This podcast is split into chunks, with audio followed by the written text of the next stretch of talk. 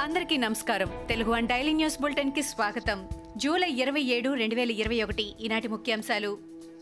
జాతీయ స్థాయిలో వైద్య విద్యా ప్రవేశాల అర్హత పరీక్ష నీట్ త్వరలో జరగనుంది.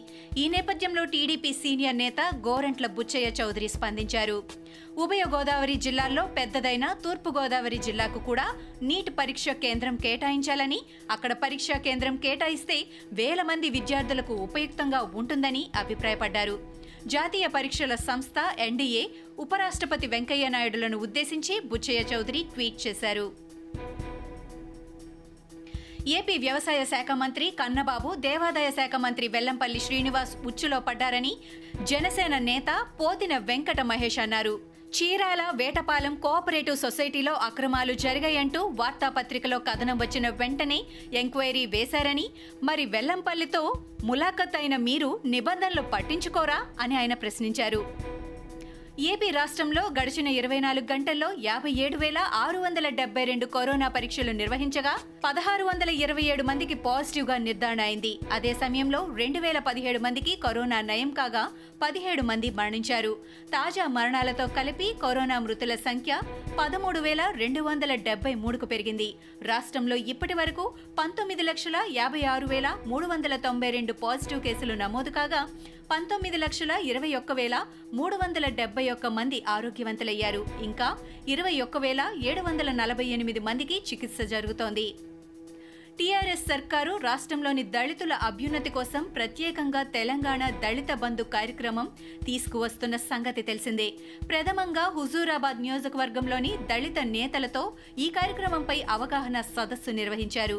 ఈ సదస్సులో సీఎం కేసీఆర్ మాట్లాడుతూ తెలంగాణ దళిత బంధు కేవలం ఓ కార్యక్రమం కాదని ఇది ఒక ఉద్యమమని స్పష్టం చేశారు. ఎవరైతే అవకాశం లేక సహకారం అందక బాధపడుతున్నారో అటువంటి వర్గాలన్నింటికీ దళిత బంధు బాటలు పరుస్తుందని సీఎం అన్నారు.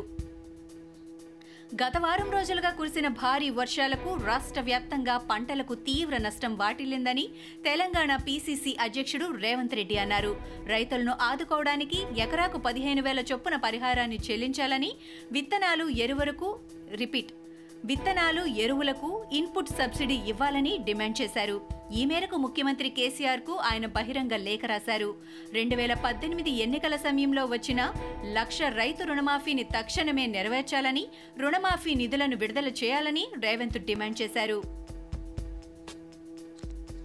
తెలంగాణ వ్యాప్తంగా రేషన్ కార్డుల పంపిణీ జరుగుతోంది. అయితే యాదాద్రి జిల్లా చౌటుప్పల్లో తాజాగా జరిగిన రేషన్ కార్డుల పంపిణీ కార్యక్రమంలో రభస చోటు చేసుకుంది.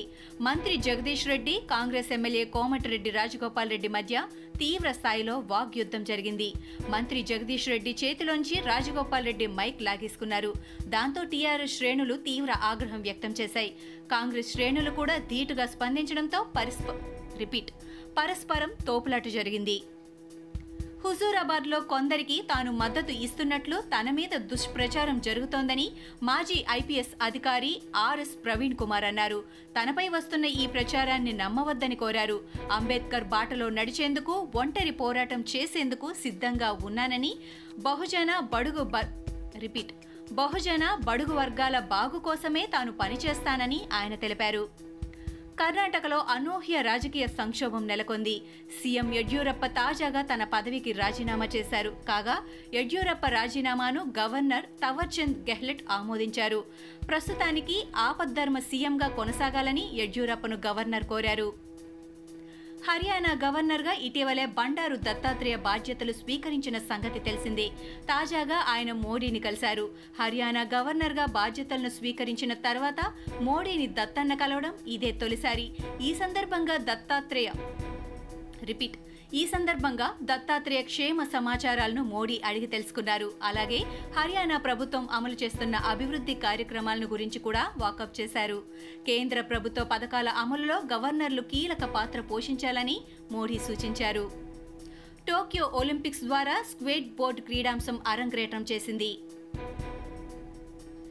ఈ క్రమంలో జపాన్ టీనేజ్ అమ్మాయి నిషియా మొమీజీ స్కేట్ బోర్డ్ క్రీడలో ఒలింపిక్స్ రికార్డు బద్దలు కొట్టడం విశేషం.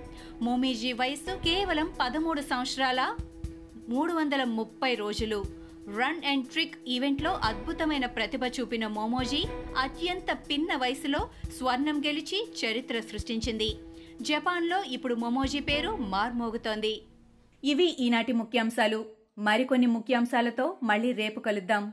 ఈ షోని క్రమం తప్పకుండా వినాలనుకుంటే మీరు ఈ షో వింటున్న ప్లాట్ఫామ్లో కానీ లేదా Google podcast Apple podcast Gaana మరియు ఏ ఇతర పాడ్కాస్ట్ యాప్లోనైనా సెర్చ్ చేసి సబ్స్క్రైబ్ అవ్వండి.